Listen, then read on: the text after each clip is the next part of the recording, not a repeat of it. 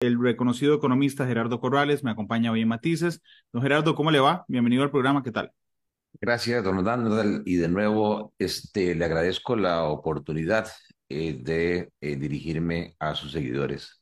Gracias. Yo invité hoy a don Gerardo en el, en, en, vamos a ver, en el contexto de que ayer la CEPAL presentó su estudio económico de América Latina y el Caribe y ellos proyectan un crecimiento un poquito menos que lo que proyecta el Banco Central de Costa Rica para el 2023 y también para el 2024. Pero quisiera empezar con, con un tema más general, don, de, de lo mismo, pero más general, don Gerardo. El, el, Banco Central está previendo, proyectando un crecimiento del 4.2% en este 2023. ¿Qué significa eso? ¿Qué es crecimiento económico y por qué es una cifra que podría parecernos alta relacionada con los últimos años, don Gerardo? Efectivamente, eh, crecimiento económico se refiere a cómo la producción nacional de bienes y servicios en el país se está comportando eh, en un año. Eh, ese cálculo lo hace el Banco Central en términos reales, o sea, excluye el crecimiento que se explica por aumento de precios. Solamente estamos viendo crecimientos por volúmenes cajas de banano exportadas, cajas de piña exportadas, este, kilowatts hora eh, consumidos, metros cuadrados de construcción, porcentajes de ocupación, eh, ventas reales de los comercios, de las industrias, eh, de la agricultura. Y es un, un indicador importante en el tanto en que afecta el bienestar colectivo porque si hay crecimiento económico se esperaría que haya mayores oportunidades de empleo para los costarricenses, mayores ingresos y que por lo tanto el público en general tenga eh, capacidad de compra para adquirir bienes y servicios y mejorar sus niveles de vida, lo mismo que las empresas tengan capacidad de inversión, ya sea para renovar sus plantas, sus equipos o para ampliar sus operaciones. Por eso es muy importante como un indicador de que también está una economía revisar las tasas de crecimiento reales que se están mostrando no solamente en el país, sino en las regiones, en el mundo, eh, para hacer un análisis que se llama un benchmark, un comparativo de cómo estamos vis a vis otros países eh, relacionados. Don Gerardo, cuando uno habla de producción, ¿verdad? Digamos, si entonces ve los, los números de los últimos años, podrían pensar que un 4.2 es alto. ¿okay? Sin embargo, entiendo que la expectativa pre-pandemia siempre fue, ojalá logramos, lográramos crecer sobre 5, ¿verdad? Y ya, digo, ojalá algún día creciéramos a dos dígitos eh, cada año pero algunos eh, proyectan que el crecimiento 4.2, que es superior, digamos, al 3% que íbamos creciendo antes, es producto del rebote, digamos, natural que dio la economía después de la pandemia, don Gerardo. No, señor, ya este sí es un crecimiento que llamamos nosotros orgánico y que nada tiene que ver con el efecto rebote que lo tuvimos durante el año 2021 y un poquito, digamos, el 2022. Efectivamente, Costa Rica venía creciendo desde julio del 2015 de una forma desacelerada.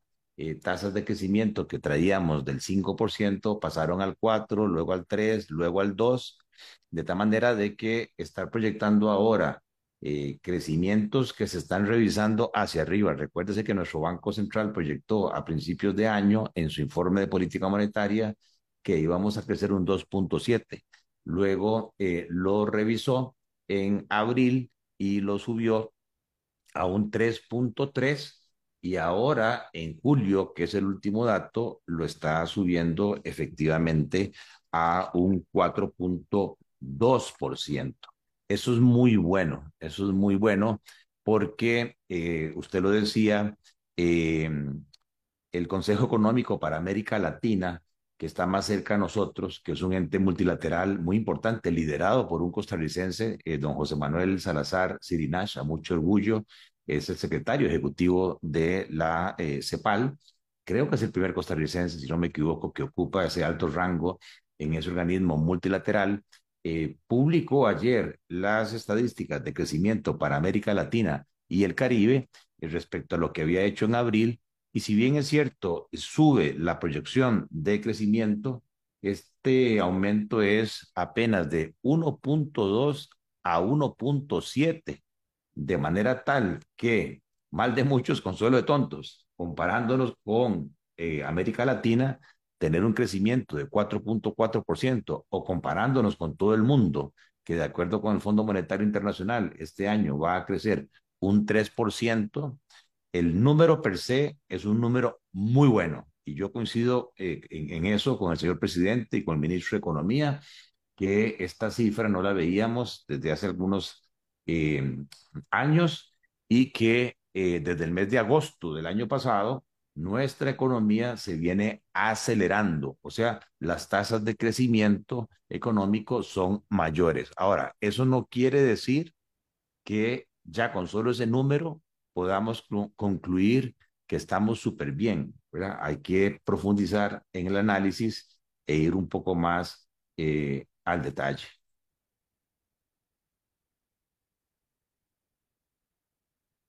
Don Gerardo, y digamos, a, a, todos nos parece una buena noticia las tasas que no se veían desde antes, pero ¿cuáles son para usted los factores que permiten este crecimiento?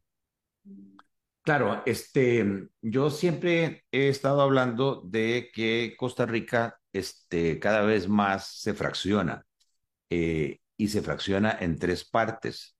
Eh, una economía muy dinámica, muy pujante, eh, que ya todos sabemos que es por una ley especial que permite atraer inversión extranjera directa, conocida como eh, el régimen de zonas francas, y que ahora por la guerra fría que hay entre Estados Unidos y China y por las consecuencias de la eh, pandemia, hay una política desde el gobierno de Trump que se llama nearshoring eh, o este acercamiento de o movilización de las inversiones de Estados Unidos que estaban muy lejanas, sobre todo en el continente asiático, eh, a lugares más cercanos. Y ahí, de acuerdo con un estudio que hizo el BIT, los países que tenían eh, mayor probabilidad de absorber, de atraer esa inversión, este, destacan Uruguay, eh, destaca antes del tema de Petro, habría que verlo ahora, Colombia y el caso de Costa Rica. México también está tomando parte de esa inversión, pero es una inversión, digamos, más ligada con Maquila. En el caso nuestro. Perdón, antes del hablando... tema Petro es Petro. o sea, sí, el tema Petro es antes de que Petro fuera presidente. sí, porque lamentablemente este, eso cambia las perspectivas económicas. Los mercados colombianos están inciertos, están temerosos este, sobre lo que pueda pasar. Hay toda una discusión que si hay persecución o no hay persecución eh, a los grupos empresariales más importantes eh, colombianos. Eso podría alguien decir, no nos importa a nosotros, pero claro que nos importa porque la inversión colombiana después del conflicto este, que se diera eh, entre Venezuela y Colombia por la llegada de Chávez al poder, hizo que mucho empresario colombiano viera hacia el norte y uno de los sitios de mayor inversión colombiana es Costa Rica. Eh, empezando por la banca en general en Centroamérica. La banca centroamericana, sin duda, hoy está dominada por los banqueros colombianos. Entonces, lo que pase ahí en Colombia también va a tener incidencia en nuestra región. Claro. Don Gerardo, dice el informe, evidentemente ah, perdón, habla sobre perdón, América. Sí. Perdón, Randall. Entonces, eh, le decía, las zonas francas, este, el gobierno eh, que lamentablemente este, eh, la actividad de la administración pública más bien se reduce en el tiempo por el tema de la regla fiscal, ¿verdad? Y lo que más preocupa es que lo que más se está reduciendo, recortando, es infraestructura, obra pública. El nivel de obra pública hoy en Costa Rica, no me canso de decirlo, está a un 50% de la obra pública prepandemia. Eso es muy serio, es muy grave, tiene consecuencias sobre la productividad y competitividad del sector privado. Y por eso yo hago un llamado a los señores diputados del Congreso, eh, con independencia de los colores políticos, porque en este momento se discute un préstamo eh, de largo plazo, a 30 años eh, plazo, con el Banco Centroamericano, para poder tener alguna incidencia en obras de infra infraestructura, no cualquiera, sino que están en riesgo inminente. Estamos hablando de puentes, de carreteras, de la pista, este, de aterrizaje en Liberia, estamos hablando de escuelas, son 700 millones de dólares que según el ministro de Obras Públicas y Transportes apenas serían una curita, ¿verdad? Para tratar de salir este, un poco del problema que tenemos. Pero yo ya he escuchado manifestaciones de algunos partidos políticos que no, que darle 700 millones de dólares a Chávez es darle oxígeno para que gane las municipales. O sea, yo realmente me sorprende eh, cómo hay gente que piensa así, e incluso eh, el, el, procedimiento nuestro de aprobación, reglamentación, este, licitaciones, ¿verdad? Es tan lento que de aquí a febrero del próximo año nada va a pasar, ¿verdad? Pero sí es necesario este, que el país este, empiece a buscar esos fondos blandos que pueden sonar un poco altos porque la tasa de interés que se cobra es eh, la tasa SOFR, que ahora ya la, la tasa LIBOR, que era la tasa interbancaria internacional, ya no existe, uh -huh. sino que se creó eh, otra tasa eh, objetiva que se llama SOFR más tres puntos, que eso daría hoy 8%. Eh, claro, es una tasa alta, pero es variable, a diferencia de los eurobonos, que la tasa es fija y a 10 años. Si hoy el gobierno de Costa Rica saliera con eurobonos, saldría a 10 años y con una tasa como el 7,5. O sea que es de esperar que el próximo año, cuando las tasas de interés bajen, ese préstamo este, se ajuste también a la baja y entonces a mí me parece recomendable.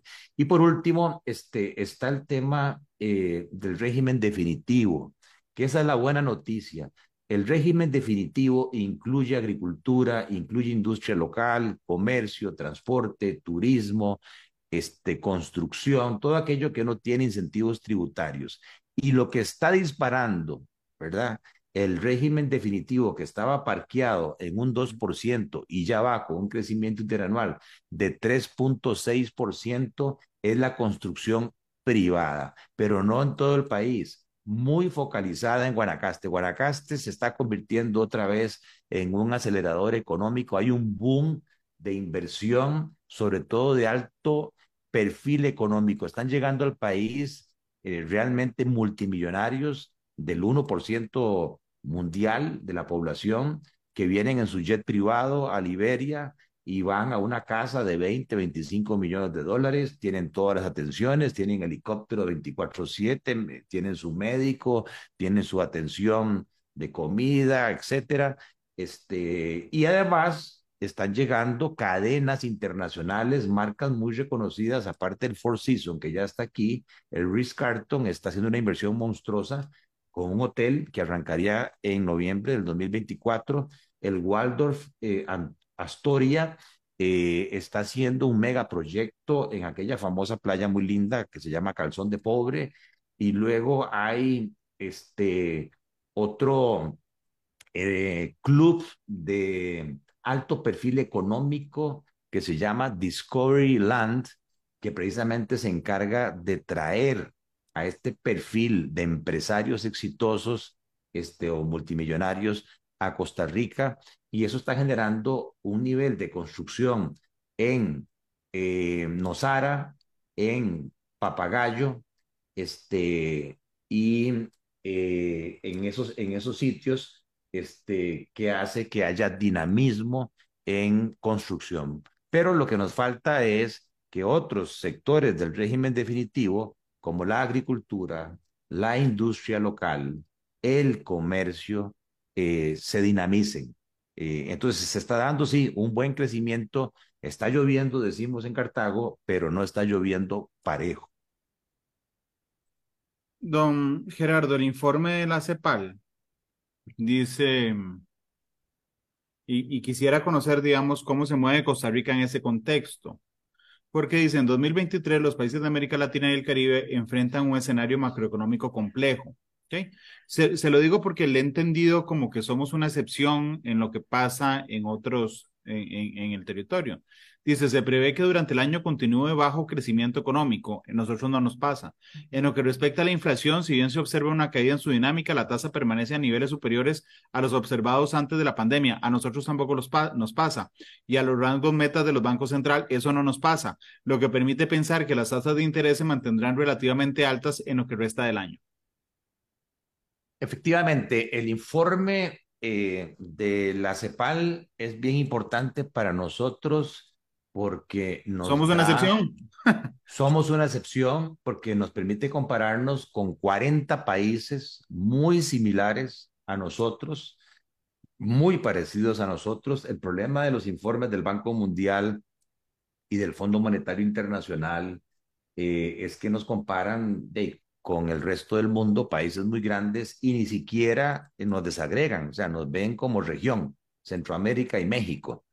Este, en este informe de la CEPAL, sí es posible ver comportamientos eh, individuales.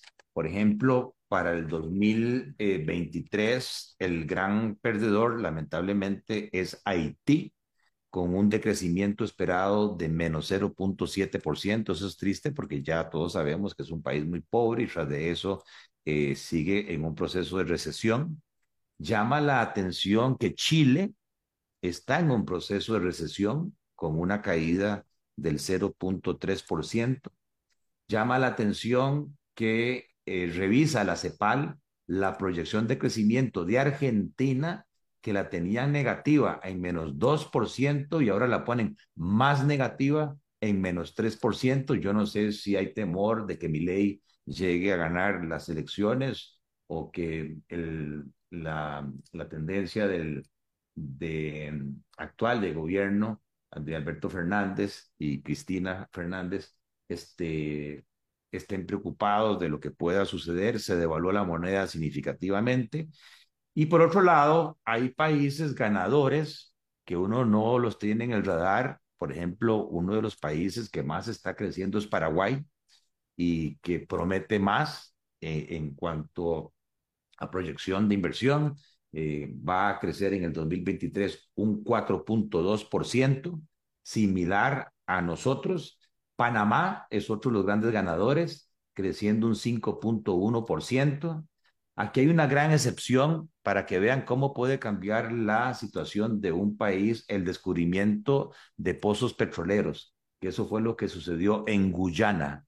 Y de un momento a otro el PIB creció un 80%, ahora en el 23 eh, se proyecta un crecimiento del 25%, eso es un caso atípico. Y, luego, y luego tenemos economías grandes como la de Brasil, que está creciendo eh, 2,5%, y la de México en 2.9%. En el caso particular de Costa Rica, sí me llama la atención que la CEPAL nos pone una revisión hacia arriba. Eh, tenían en, en, el informe de abril que Costa Rica iba a crecer 2.7%, pero yo creo que la CEPAL viene atrasada, porque ese 2.7% era lo que nuestro Banco Central había proyectado en enero. Sí, y ahora mejoró. Claro, subió. Y ahora eh, la CEPAL dice que Costa Rica va a crecer 3.8, pero eso era antes. Ahora nuestro Banco Central está proyectando 4.2. Yo eh, tiendo a creer que nuestro Banco Central tiene la razón, que está más actualizado y como usted muy bien lo dice, cuando comparamos eh, una región que crece 1.7 eh, contra un 4.2, definitivamente Costa Rica es una excepción. No quiere decir con esto, ¿verdad? que todo esté súper bien en Costa Rica. Cuando abrimos las tres Costa Ricas, vemos que hay una así que crece al 25%, eh, parecido a Guyana, que son las zonas francas, que es como el petróleo aquí eh, en Costa Rica, pero ya decíamos que el sector público decrece y que el régimen definitivo sí se está recuperando, pero muy focalizado en la construcción privada. Pero una de las cosas que, que, reconoce la CEPAL en el informe, incluso lo incluye, así textualmente dice, la reducción de la inflación ha sido generalizada a lo largo de la región. En junio de 2023, un total de 26 países informan de una tasa de inflación menor a la del cierre de 2022. Las mayores reducciones son las registradas en Chile, Costa Rica, Guatemala, Guyana, Honduras y Trinidad y Tobago. Gerardo, ha sido una buena noticia también el tema de la inflación. Bueno, es que ya no solamente somos el campeón mundial de la, de la OCDE en inflación, sino que también somos el campeón regional latinoamericano, porque Costa Rica en este informe que toma la inflación interanual a junio es el líder de la inflación con un decrecimiento de precios del menos 1%. Comparado, por ejemplo, de, es importante, ¿verdad?, hacer comparaciones, porque uno se va a encontrar con gente de, que está mejor o que está peor. Vea el caso de Venezuela, o sea, yo realmente pienso en esa gente. La inflación en Venezuela es de un 400%. O sea, usted recibe el salario ahí, tiene que correr a comprar bienes y servicios porque en minutos el poder de compra lo destruye la inflación. En el caso de Argentina, la inflación es de 117%. Vea cómo una mala gestión política, ¿verdad? Tiene incidencia económica sobre los ciudadanos y el bienestar colectivo. En Cuba, la inflación es 46%. En Haití, 46%. En Surinam, 55%. Tenemos el caso de eh, Honduras, más parecido a nosotros, donde la inflación es 5.6, Guatemala 4.9, El Salvador 3.8, México 5.1, Nicaragua 9.9, Panamá, interesantemente, es el segundo, con una deflación de 0.6, República Dominicana una inflación del 4%, eh, y así podríamos ver el caso, eh, por ejemplo, de Colombia, que tiene una inflación del 12%, el caso de Perú con un 6,5%, Uruguay con un 6%, y el caso de Brasil con un 3%, Chile un 7.6%. Yo, yo, sinceramente, destaco el caso chileno porque siempre era, en mis tiempos de estudio de economía, era el modelo a seguir desde el punto de vista de la gestión económica, eh, tanto en crecimiento económico, control de inflación, eh, bienestar colectivo, y ahora eh, la economía chilena está dando tumbos y tiene una inflación más alta que el promedio latinoamericano y tiene un crecimiento negativo. Y, de nuevo, los temas de expectativas y de estabilidad política y social tienen incidencia en la economía. Ahora bien, no por tener nosotros una deflación o una inflación negativa, podemos decir que ya estamos muy bien porque la realidad es que cuando uno abre esa deflación por estratos de ingresos, que eso lo calcula el INEC, pero no lo, no lo divulgan mucho, nos damos cuenta que el fenómeno deflacionario a quien está beneficiando es a los deciles 9 y 10, o sea, a los deciles más altos de ingresos, porque lo que ha bajado de precios son los derivados del petróleo, la gasolina y el diésel de manera significativa, y claro, los deciles 9 y 10 tienen 2, 3, 4 carros. Lo que está bajando de precio son los boletos aéreos al exterior y lo que está bajando de precio es el precio de los carros nuevos y el Internet. Los alimentos bajaron el último dato interanual menos 0.84, pero habían subido julio 21 contra julio 22 un 21%. O sea que los alimentos en los dos años últimos se mantienen altos en un 20%. Todo lo que tiene que ver con lácteos, huevos, carne, papas, vegetales, tuberculosos, ¿verdad? Este, se mantienen tasas de crecimiento en los últimos dos años del 25, 30, 40%, y por eso la mayoría de los estratos medios y bajos no sienten que al ir al supermercado esa deflación se esté dando en ellos y si además las tasas de interés se mantienen altas, pues definitivamente lo que estamos viendo es, sí, un crecimiento económico, pero que es disparejo y que a su vez hay un control de precios, pero que no está mojando a todos por igual y es ahí donde el, gobierno debería poner el énfasis. Sí, por eso es que escuchamos a las personas cuando damos los cortes de inflación general que hace el INE cada eh, decir, es que yo no lo siento. O sea, aunque me lo anuncien en las noticias, yo no lo siento. Esa es la razón, don Gerardo, lo sienten las personas con más plata.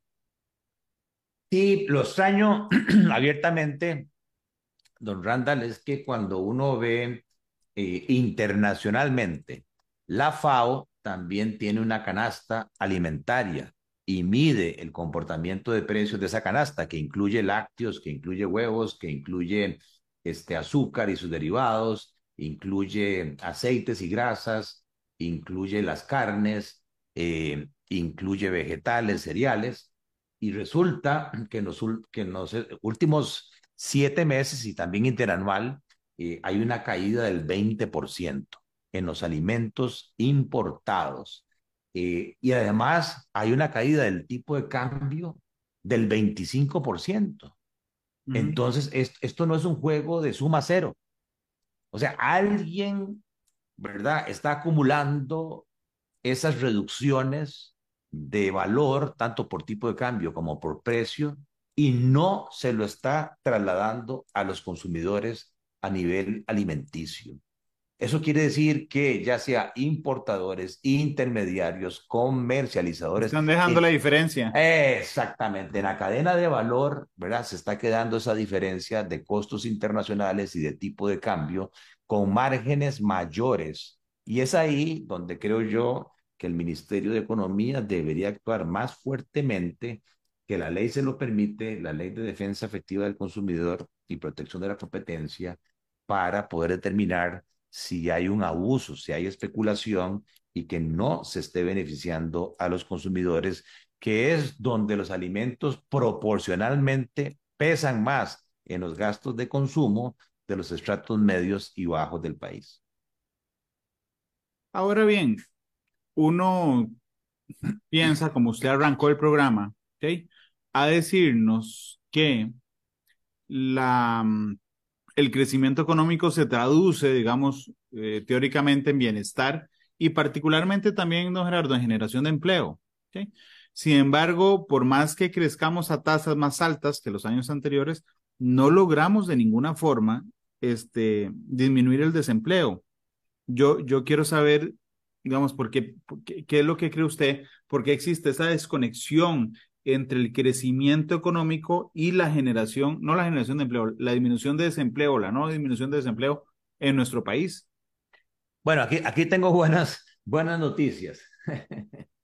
Vamos a ver, si uno compara, ¿verdad?, de la encuesta continua de empleo que hace el INEC, eh, el último trimestre, el segundo trimestre del, del 2023 con el segundo trimestre del 2024, eh, perdón, del 2022, del 2022, este, veíamos aquel fenómeno que el desempleo estaba bajando eh, de el 11.7% al 9.6%, pero no por la creación de nuevas oportunidades de empleo, porque los ocupados más bien se destruyeron 32 mil puestos de trabajo.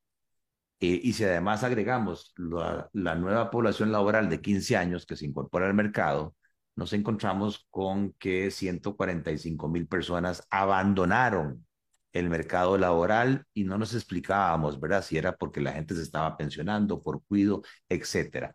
La buena noticia, ¿verdad?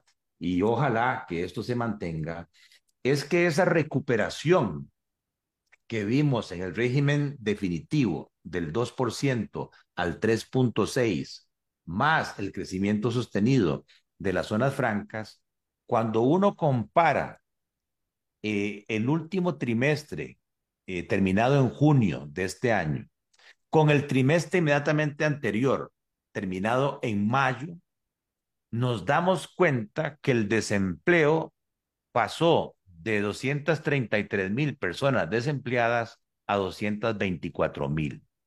O sea, hay 8 mil personas menos desempleadas, pero la buena noticia es que el número de ocupados pasó de 2.077.000 a 2.121.000. O sea, se crearon 44.000 nuevos puestos de trabajo. Entonces, esta rebaja que estamos viendo en la tasa de desempleo del 10.1 al 9.6 sí es el tipo de eh, gestión económica que queremos ver, porque a su vez la tasa de participación laboral subió del 55.8% al 56.6%. ¿Qué quiero decir con esto? No, no que una golondrina, ¿verdad?, haga verano, pero pareciera ser, y hay que esperar las nuevas encuestas continuas de empleo, que se empieza a romper, ¿verdad? Esa brecha de que la gente estaba saliendo del mercado laboral y empiezan a generarse nuevas oportunidades laborales. Ojalá que sea así, ¿Por qué en el pasado no lo era? Bueno, podría ser que el crecimiento estaba totalmente focalizado en las zonas francas, que son muy intensivas en alta tecnología y eh, el aumento de la producción y de las exportaciones no se estaba reflejando en la misma proporción en empleo. Pero cuando usted empieza a ver eh, crecimientos en construcción del orden del 31%, ahí sí, de ahí, para poder iniciar una construcción de esas casas de 20 millones, 25 millones, o de, de esos mega hoteles, de ahí son intensivas en mano de obra no calificada.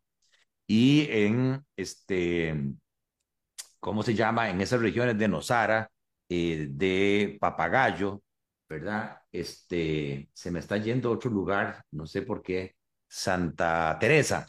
Ajá. Santa Teresa, ¿verdad? Este, hay una movilidad impresionante que hace, por ejemplo, que, voy a reservarme el nombre, este, para no hacer mercadeo, eh, una cadena de supermercados ve eso hace un año, abre un supermercado y hoy es el mejor supermercado de ellos. Otra cadena de distribución de productos de construcción abre un local cerca de esas este, localidades y hoy es el local número uno de ellos eh, en ventas. O sea que si hay una movilidad este, hacia ese foco de actividad económica. Lamentablemente en todo el país no es igual. Y es ahí donde yo he estado insistiendo que debería haber gente pensante del sector privado, del sector público, de las zonas francas, pensando en cómo eh, aumentar los encadenamientos productivos, cómo hacer para que las empresas que están en zonas francas, que son 400 y que crecen al 25%, vuelvan a ver, ¿verdad?, a las compañías locales como proveedoras de insumos, materias primas, eh, alimentos, eh, temas de mantenimiento de equipos, eh, mecánica de precisión. Pero claro, eso requiere un plan porque requieren inglés, ¿verdad? Requieren ciertas habilidades, requieren certificaciones. Pero lo positivo, cuando uno ve este informe de la Comisión Económica para América Latina, que prevé que para el 2024 la cosa va a seguir difícil, eh, con un crecimiento esperado para Latinoamérica apenas de 1.5%, y nuestro Banco Central dice que vamos a crecer en el 2024 3.8, o cuando América del Sur va a crecer 1.2, o Centroamérica y México 2.1, eh, o el caso de el Caribe sin Guyana 2.8, pues definitivamente Costa Rica eh, pareciera ser uno de los grandes eh, ganadores, una de las grandes excepciones, y lo que nos hace falta es permear o participar más, sobre todo a los deciles medios y bajos, y ahí es donde surge un tema crítico, que no sé si usted ya lo vio en su programa, que es el tema educativo, o sea, ese informe del Estado de la Nación de educación, sí nos deja preocupados porque para poder competir este, en términos comerciales se requiere formación. Ahí hablemos de las tasas de referencia, de las tasas de interés, don Gerardo. Dice el informe de CEPAL Dice, a pesar de la disminución de las tasas de inflación observada desde el segundo semestre de 2022, la mayoría de los bancos centrales han mantenido hasta el primer semestre de 2023 una postura restrictiva en la política monetaria. Desde marzo de 2023, Brasil, Chile, Costa Rica, República Dominicana y Uruguay han comenzado a reducir gradualmente sus tasas de referencia. Sin embargo, la postura de la mayoría de los bancos centrales de la región sigue siendo conservadora. Lo habíamos hablado mucho. Sí, don Randall, el problema es que estamos a prácticamente kilómetros cercanos eh, de eh, la inversión más segura financiera que se considera todavía en el mundo, que son los bonos del Tesoro de los Estados Unidos. A pesar de la rebaja de calificación que fue muy discutida que les hizo Fish, eh, las otras agencias, Moody's, Standard Poor's, lo sigue manteniendo en AAA eh, y cuando hay crisis, cuando hay turbulencia, cuando hay miedo, no hay nada más pendejo que un dólar, ¿verdad? Este, y cuando las tasas de interés en Estados Unidos se mantienen altas y suben, eh, lo que llamamos nosotros el flight to quality, eh, la plata vuela hacia los Estados Unidos. Entonces, los banqueros centrales centroamericanos del Caribe, de Latinoamérica, no pueden hacer con sus tasas de interés lo que les da la gana, uno quisiera que don Roger Madrigal bajara más las tasas de interés del seis y medio que las tiene en referencia hoy, las ha bajado del 9 al seis y medio. Pero ¿cómo lo va a hacer si resulta que el FED en la última revisión subió las tasas y hoy están en 5.3? O sea, ya el diferencial entre un país de riesgo alto como es Costa Rica y un país, entre comillas, de cero riesgo, que es Estados Unidos, es apenas de un 1%, un 1.17%. O sea, ¿quién va a invertir en Costa Rica con ese diferencial de tasas de interés? Entonces, la preocupación es qué va a pasar en septiembre, ¿verdad? Cuando el FED tenga que, revisar de nuevo sus tasas de interés. Cada vez hay más consenso eh, que las tasas de interés en Estados Unidos ya alcanzaron un techo, que la inflación en Estados Unidos ¿verdad? Se prevé que, que ya se acerca al 3%, aunque ellos buscan una meta del 2%. Pero los analistas coinciden en un 90%, más del 90%, que el Fed en la próxima reunión va a mantener las tasas de interés y que posteriormente va a empezar a reducirlas. Eso sí sería muy bueno para nosotros, porque entonces ahí sí eh, tendría flexibilidad los bancos centrales eh, de Latinoamérica, Centroamérica, de bajar las tasas de interés. ¿Y por qué nos interesa a nosotros que bajen las tasas de interés? Bueno, hey, porque en Costa Rica hay un millón doscientas mil personas endeudadas, tanto en colones como en dólares, y hay treinta mil empresas endeudadas y han sufrido aumentos de cuotas importantes, tanto por la subida en las tasas en colones, la tasa básica ha pasado del 2.9 a cerca del 6%, eh, y en dólares, aunque la apreciación cambiaria ha favorecido a los deudores, ¿verdad? Que tienen deudas en dólares y no ganan en colones, también es cierto que las tasas en dólares también han subido y han subido de manera importante. Entonces, todo no ha sido de ahorro para esa gente. Entonces, una reducción de tasas de interés mundiales sí que le abre espacio a la inversión y al consumo locales para recuperarse. Don Gerardo, permítame ir a la pausa comercial. Vamos a hacer solo una en matices. Regresamos con mucho más del programa. Ya volvemos. La radio de Costa Rica, regresamos a Matices. Don Gerardo Corrales, un reconocido economista nacional, nos acompaña en el programa. Estaba conversando con él sobre el informe que dio ayer a conocer la CEPAL respecto al crecimiento económico del país y algunos otros datos macroeconómicos que manejamos, por supuesto, en Costa Rica a, mí me llamó mucho la atención, don Gerardo, el título del estudio que nos presenta mm, la CEPAL.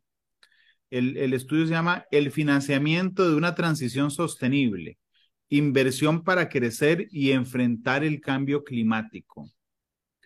Si yo estoy muy apretado en el financiamiento de, no sé, en la, en la economía de mi casa, ¿okay?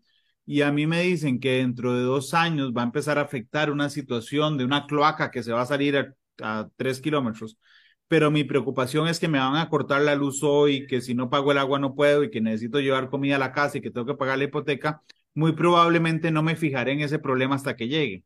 ¿Está en condiciones Costa Rica para pensar de una vez en cómo enfrentar los riesgos del cambio climático? Em, definitivamente no y lo estamos viendo de nuevo en el nivel de inversión de obra pública.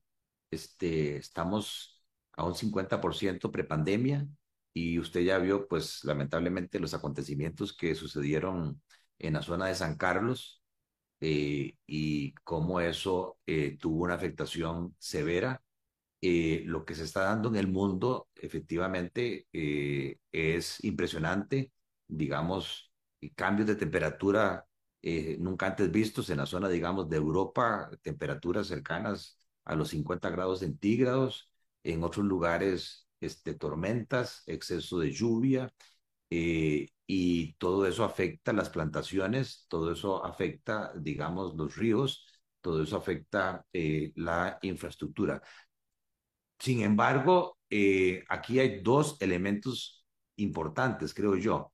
Esta inquietud de la CEPAL no es única, es una inquietud que tanto el Fondo Monetario, el Banco Mundial, este, la Corporación Andina de Fomento, el Banco Centroamericano, o sea, todo lo que son los entes multilaterales muestran esa preocupación y están abriendo líneas de largo plazo, eh, líneas de crédito, préstamos eh, y blandas eh, para este tipo de eventos. Entonces yo creo que sí, nosotros tenemos que prever y hay ya ciertas áreas identificadas de altos riesgos reiterativas y que periódicamente sufren las consecuencias del cambio eh, climático, en donde se debe prever eh, con anticipación para evitar no solamente daños materiales, sino lo más triste, pérdidas eh, humanas, pero además el cambio climático puede generar pérdidas económicas no solamente para las empresas y las personas, sino también para el sistema financiero, para los bancos en el tanto en que sus préstamos dependen de que el productor pueda generar sus cosechas y pueda tener ingresos para repagar eh, sus deudas. Entonces, sí, todo lo que es el tema verde, todo lo que es el tema de inversión climatológica, hay que empezar a hacerla, aunque tengamos algunas otras prioridades de corto plazo, y eso es lo que estos organismos señalan, que hay que ver cómo se balancea el corto, el mediano y el largo plazo y buscar este tipo de ayudas. Y creo que a nivel de las autoridades, Congreso, gobierno, hay que tener más conciencia de que el cambio climático es una realidad, está entre nosotros y que nos va a afectar fuertemente en caso de no tomar las previsiones. Bueno, es que vea incluso, por ejemplo, qué curioso que el peor shock económico, digamos, de los últimos 50 años, el COVID, ¿ok? No es un tema económico. es un tema de salud, ¿verdad? ¿Quién nos quita que el próximo shock económico no sea de términos económicos, sino de cambio climático? De un momento a otro, no sé, que se afecten enormemente las cosechas en el mundo, este, que surja un nuevo virus producto de alguna situación. O sea, los que hayan visto la película Interestelar, en Interestelar deciden mudarse de planeta porque los cultivos no dan por los daños que ha generado el cambio climático. Este, digo, podríamos estar ante esa situación. Debimos, me parece a mí, que debimos de haber aprendido en, con el COVID también, don Gerardo. Sí, eh, de hecho, desde mis tiempos de banquero, eh, ya los organismos financieros multilaterales este, obligaban a que a la hora de financiar proyectos teníamos que incorporarle eh, un análisis de estudio de impacto ambiental para ver cómo las distintas inversiones afectaban positiva o negativamente el ambiente, porque la causa de todo esto, lamentablemente, somos los mismos seres humanos que hemos estado destruyendo este, nuestro eh, planeta.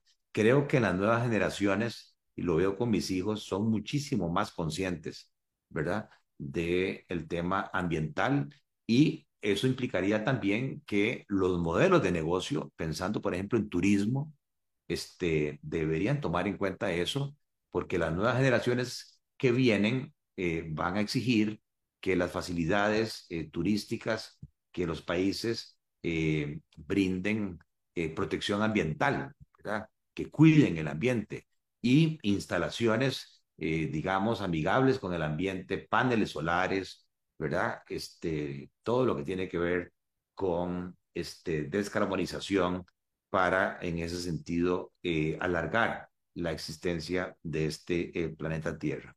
Volviendo quizás al informe, Randall, eh, a mí lo que me preocupa, aquí hay dos elementos. ¿Qué va a pasar en el 2024? Y en el informe yo lo veo demasiado pesimista. Por ejemplo, vea esto, en América del Sur, este, en el 2022 se creció 3.7, ahora están proyectando en el 23 1.2 y para el 24 igual 1.2. En Centroamérica y México en el 2022 se creció 3.4, en el 2023 3 y están proyectando para el 24 2.1. Es una desaceleración importante. Y en el caso del Caribe sin Guyana, en el 2022 se creció 6, en el 2023 4.2 y están proyectando 2.8. O sea, en general, la CEPAL cree que estamos en un proceso de desaceleración económica. este, que se va a crecer cada vez menos. Y el otro eh, párrafo que a mí me preocupa eh, como región latinoamericana y del Caribe es que bajo este entorno de desaceleración económica, el impacto en materia laboral, dice el informe, es preocupante, pues un escenario de bajo crecimiento económico se prevé que los trabajadores, sobre todo los de más bajos ingresos, van a ser muy golpeados en términos de más desempleo, menor poder de compra, menores niveles de protección social, mayor pobreza eh, y que al final terminen empleándose en sectores eh, menos productivos. No es el caso de Costa Rica, creo yo. Costa Rica en ese sentido tiene la gran oportunidad. Tenemos un sistema de seguridad social mejor que el de esos países. Eh, tenemos eh, sectores económicos que están creciendo eh, más que los porcentajes que decíamos. La reubicación de las inversiones gringas este, del Asia a lugares más cercanos, Costa Rica tiene las de ganar. El turismo, para mí, tiene un altísimo potencial. El turismo se está recuperando de manera importante y la marca internacional, y en ese sentido felicito al ICT, al Ministerio de Turismo, este, por todo lo que han hecho y al sector turístico. A veces me pongo a pensar si realmente nosotros le damos la importancia estratégica que tiene el turismo eh, para el país, tanto el turismo recreativo, el turismo de salud, el turismo de estudiantes, o sea, todo el potencial que tiene Costa Rica para eso, pero eso implica una alianza público-privada para poder garantizar seguridad. A mí me preocupa montones. Yo no voy a ir a turistear a un país, ¿verdad? Donde no me garantizan eh, de que, que me matan, que me secuestran, que me violan. Y ahí, qué dicha que me acuerdo, don Randall, usted que es un líder en medios de comunicación, es muy importante cómo la prensa informa. O sea, hace algunas semanas salió eh, una noticia, asesinado turista canadiense en Pérez Celedón. Y hey, imagínense estando yo en Canadá, que es una un importante este, generador de turismo para el país y leo eso, que yo no voy a, a Costa Rica. Y cuando uno entra a leer el detalle, pues resulta que era un narcotraficante, no era un turista. Entonces es muy importante manejar muy bien, como tampoco, con todo cariño, el que nuestra embajadora allá en Washington se deje de decir de que casi la matan aquí en Costa Rica ante el presidente Biden, ¿verdad? De ahí, no me ayudes, compadre. Sí, claro por supuesto. lo, que, lo que pasa es que es muy complejo porque imagínese que, por ejemplo, hoy que estamos hablando, ¿verdad? Ayer fue uno de los dos días del año en el que hubo ocho homicidios. Eso es un homicidio cada dos horas y media. Eh, Estoy consciente de eso. Me parece que don Mario Zamora, el presidente, están tratando de hacer un esfuerzo, pero todavía falta muchísimo por hacer. Y, y, no solamente desde el punto de vista de los turistas, de nosotros vivimos aquí, ¿verdad? Entonces tenemos que cuidar el nivel de seguridad. Entonces ahí creo yo que las comunidades tienen que organizarse. También el Poder Judicial no puede ser posible, ¿verdad? Que se capture a unos delincuentes y al día siguiente los vuelven a soltar, ¿verdad? Por, por esa, por esa eh, filosofía o ideología que nos metieron en, en gobiernos pasados que hay que defender al victimario y no a la víctima.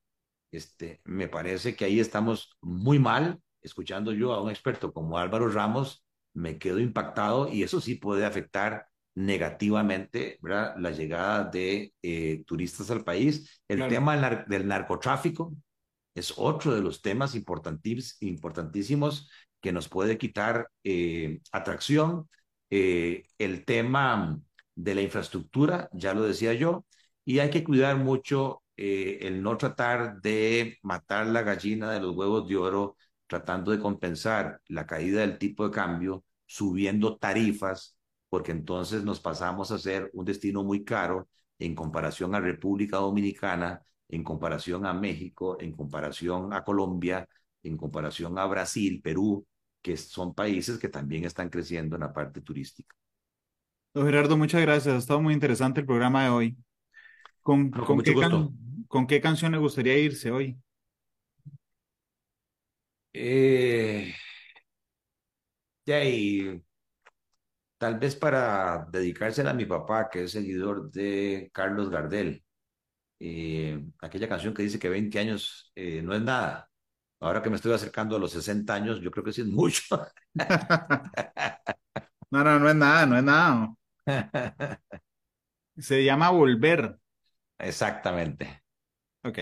Será Volver de Carlos Gardel, la que despida a Matices hoy. Don Gerardo, muchas gracias. A usted, don Randall, que pase muy bien. Hasta luego. Feliz tarde.